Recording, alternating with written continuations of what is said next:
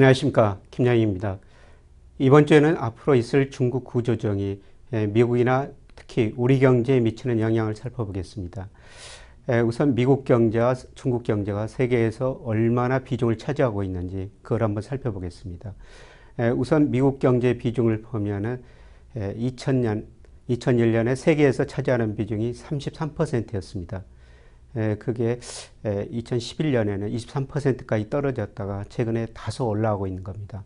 근데 중국 비중은 2000년에 4%에서 최근에 14%까지 올라갔습니다. 미국 GDP 규모는 17조 4천억 달러, 중국은 10조 4천억 달러 정도 됩니다. 우리나라 GDP는 세계 GDP에서 1.8% 정도 차지하고 있는데요. 그 비중, 그 규모는 1조 4천억 달러입니다. 그래서 우리 GDP에 비해서 미국이나 중국 GDP가 얼마나 큰지를 알 수가 있을 것 같습니다. 에, 그동안 미국 경제가 상당히 좋았었는데요. 에, 그 과정을 설명하면서 왜 미국 경제가 구조조정 거쳤는지 에, 그 이야기를 좀 해보겠습니다. 90년대 미국에서 IT 혁신이 있었습니다. IT 혁신이라는 것은 그 결과가 기업이나 산업의 생산성 증가로 나왔죠. 에, 생산성이 증가했다는 것은 물건을 더 많이 싸게 생산할 수 있었다는 것입니다. 에, 제가 수요 공급 곡선 한번 그려놨는데요. 에, 미국의 총 수요 곡선, 총 곡선이 그려져 있습니다. 근데 IT 혁신으로 미국의 생산성이 증가하면서 미국의 공급 곡선이 오른쪽으로 이동한 것이죠. 그래서 물가는 떨어지고 경제 성장률이 올라가고 소위 미국 경제가 고성장 저물가 신경제를 달성한 겁니다. 이런 거를 미국 사람들이 골디락스 이코노미라고도 그랬었습니다. 근데 문제는 이런 신경제를 믿고 가계가 소비를 너무 많이 늘렸었죠.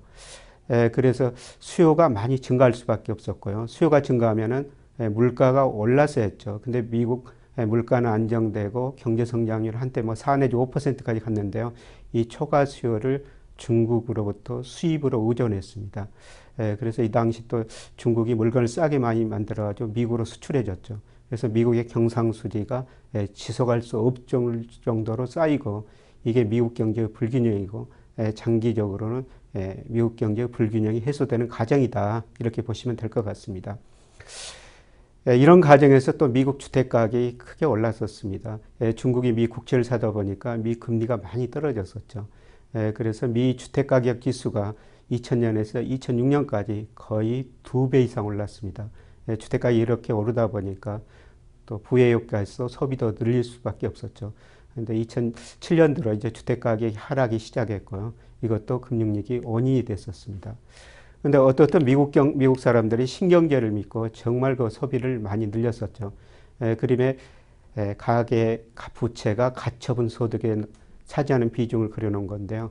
특히 2005년에서 2007년 사이에 에, 급등을 했습니다. 미국 사람들이 자기가 번 돈 또 은행에서 돈 빌려가지고 소비한 것이죠. 그러다 보니까 결국 미국 경제 거품이 발생하고 주택가격 하락과 더불어 가지고 2008년부터 미국이 금융위기를 겪게 되는 것이죠. 물론 가처분 소득도 최근에 증가했습니다만 가계 부채 규모 자체가 줄어들면서 미국 가계가 이제 구조조정을 하고 있는 것입니다. 미국 소비 소비가 GDP에서 차지하는 비중이 무려 69%입니다. 에, 그래서 가계가 이렇게 구조조정을 하고 있기 때문에 에, 미국 경제가 과거보다 높은 성장을 할 수가 없는 것입니다. 에, 2008년 글로벌 금융위기를 겪으면서 에, 미국이 재정지출, 통화정책을 확장적으로 운영할 수밖에 없었죠. 에, 재정지출을 늘리려면 돈을 에, 찍어 정부가 돈을 써야 되지 않습니까? 에, 그러려면 국채를 발행했어야죠. 이 국채를 상당 부분 중국이 사줬습니다. 외국인 비중 중에서 중국이 한때 2010년에 26%까지 올라갔었죠. 이 당시 뭐 이렇기 때문에 중국만이 자본주의를 구제한다 이런 식까지 나와 있습니다. 최근에는 뭐 중국이 거의 미 국채를 안 사고 비중은 거 줄어들고 있습니다. 2008년 글로벌 금융위기를 겪으면서 선진국 경제가 마이너스 3.5% 성장했습니다. 예, 선진국 경제 이렇게 어렵자 전 세계 경제도 마이너스 0.4% 성장했죠. 그런데 중국 경제는 9% 이상, 특히 2010년에는 10%가 넘는 성장을 했습니다. 예, 세계 경제가 이렇게 어려웠는데도 불구하고 예, 중국이 이렇게 높은 성장을 했을까요? 그거는 중국 정부가 기업들한테 투자를 많이 유도했기 때문입니다.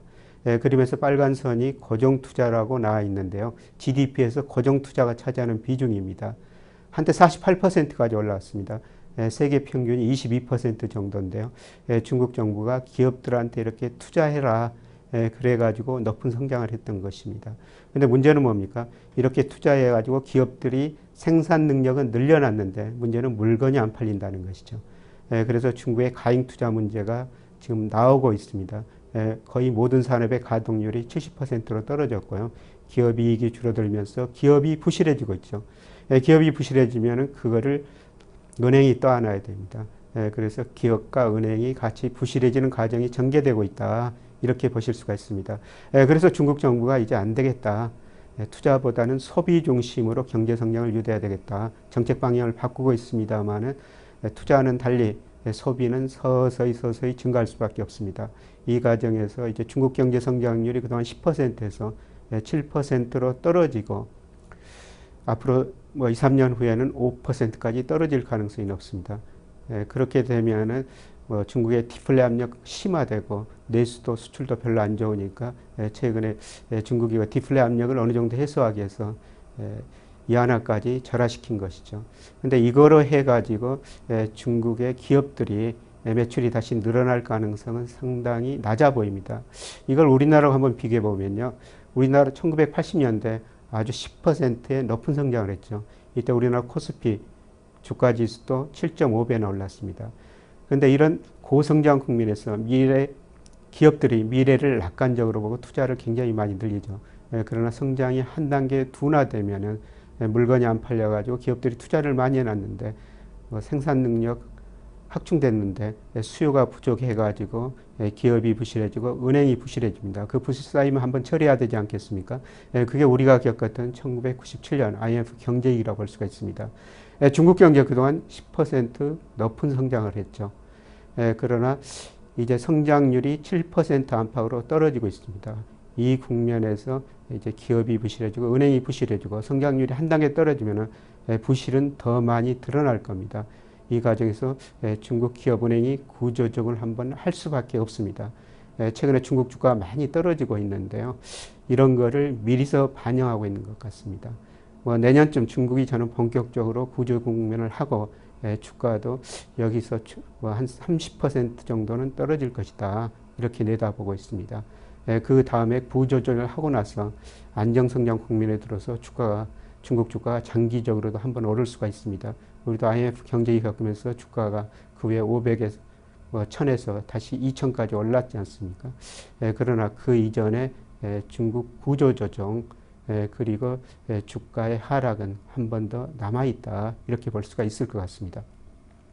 예, 글로벌 금융시장의 가장 큰 이슈는 사실 예, 그림이 예, 미국하고 중국의 이미 그 통화전쟁 뭐 통화전쟁이란 좀 격한 말입니다만 이런 것도 배제할 수 없는 것이죠. 예, 중국이 구조조정을 하려면 엄청난 돈이 필요하지 않겠습니까? 예, 중국이 미 국채를 예, 지난 6월 말 현재 1조 2,700억 달러 정도 가지고 있습니다. 근데 장기적으로 보면은 달러의 구매력이 계속 떨어지고 있거든요. 예를 들어 가지고 1912년에 미 연준이 뭐 창립됐습니다. 그때 1달러 가치가 최근에 55센트로 예, 미 달러 구매력이 실질 구매력이 95%나 떨어진 겁니다. 예, 그래서 중국이 미국채를 계속 가지고 있어야 되느냐 이런 고민을 하지 않을 수가 없고요. 예, 그러면은 미국 사람들이 중국으로 금을 던지고 중국 사람들은 미국으로 뭐 달러 미 국채를 던지는 모습입니다만은 중국이 구조조정하는 과정에서 충분한 구조조정 자금을 국내에서 조달할 수 없다면은 예, 미 국채를 일부 줄일 수도 있, 을 것 같습니다. 이렇게 되면 상당히 그 글로벌 금융시장에 혼란이 일어나게 되는데요. 뭐 양국이 조심스럽게 접근하겠습니다만은 이런 가능성도 어, 배제할 수 없다. 이렇게 내다볼 수 있습니다. 대응하셔야 될 것 같습니다. 예, 문제는 우리나라죠. 예, 지난주에 말씀드렸습니다만은 우리나라 수출이 GDP에서 차지하는 비중이 너무 높아졌습니다. 30%에서 예, 최근에 56%까지 올라갔죠. 예, 그동안 우리나라 정책 방향이 우리나라는 내수 규모가 적기 때문에 수출 중심으로 성장해야 된다. 예, 그러려면은 원화 가치가 좀 저평가돼야 된다. 원달러 환율이 올라야 된다는 것이죠. 예, 그래서 사실 지난 정부에서 뭐 이런 정책을 썼었고요. 그래서 환율이 비교적 높은 수준 유지하다 보니까 예, 수출이 예, GDP에서 차지하는 비중이 높아졌습니다. 수출 의존도가 높아졌고요. 예, 그리고 또 중국 한 나라에 대한 의존도가 뭐 거의 12년 사이에 11%에서 거의 26%까지 접근하는 것이죠. 이런 상황 보면은 예, 중국 경제가 어려워지면 구조 조정하면은 한국 경제가 참 어려워질 수 있다. 이렇게 내다볼 수가 있는 것입니다. 근데 실제적으로 예, 작년부터 중국 경제 성장률이 둔화되면서 예, 중국의 수입 증가율이 최근 들어서 큰 폭으로 마이너스 상태를 보이고 있고요.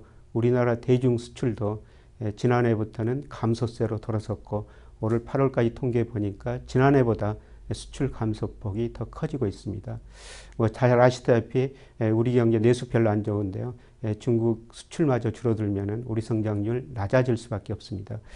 그리고 또 하나 중요한 특징은 이제 중국이 우리 금융시장에 서서히 영향을 주기 시작했다는 겁니다.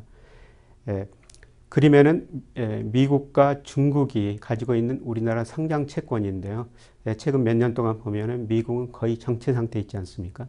그런데 중국은 빠른 속도로 올라가고 있습니다. 이게 올 7월 어, 말 통계인데요. 아마 올해 내에 우리나라 상장 채권을 중국이 미국보다 더 많이 가지고 있게 될 겁니다.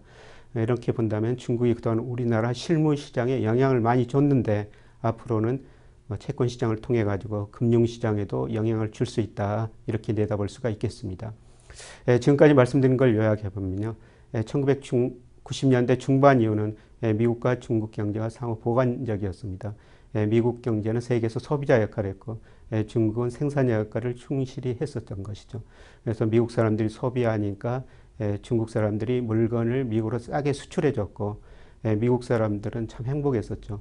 중국 사람들이 물건도 싸게 공급해 줬고 또 금리도 낮추니까 집값도 올랐지 않습니까? 중국 사람들은 물론 미국으로 수출해 가지고 돈 벌어 가지고 같이 행복했었습니다. 그런데 결국은 미국의 주택 가격 거품이 붕괴되면서 또 가소비 문제가 드러나면서 2008년부터 미국이 금융위기를 겪게 된 겁니다. 금융위기까지만 해도 중국이 상당히 미국한테 도움을 주었죠. 예, 금융위기를 겪으면서 미국이 재정 지출을 많이 늘렸어야 했는데요. 이때 국채를 발행했습니다. 예, 그 국채 상당 부분을 예, 중국이 사줬던 것이죠. 예, 그러나 그 이후 예, 중국 경제가 상당히 이제 부실해지고 있습니다. 예, 글로벌 금융위기 때 세계 경제가 마이너스 성장했습니다만 중국은 투자 중심으로 9% 이상 성장했습니다. 예, 그런데 문제는 가행 투자 문제가 드러나고 있다는 거죠. 투자해가지고 생산 능력은 늘려놨는데 물건이 안 팔리니까 예, 중국 기업 은행이 부실해지고 있습니다. 예, 저는 1, 2년 이내에 중국 기업과 은행이 구조 조정을 한번 해야 된다고 생각하고 있습니다.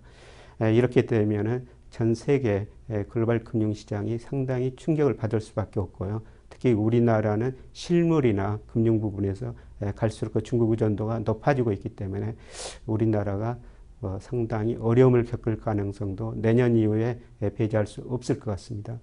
물론 장기적으로 보면은 중국이 구조조정할 때 중국 자산가액이 많이 떨어지고 우리가 중국에서 돈을 벌 수 있는 중요한 기회가 있을 것입니다만은 그 이전에 우리 경제도 한 번 더 어려워질 수 있다 이렇게 생각하시고 미래를 대비하시는 게 좋을 것 같습니다. 오늘은 여기서 마치고요. 다음 주에 다시 뵙겠습니다. 고맙습니다.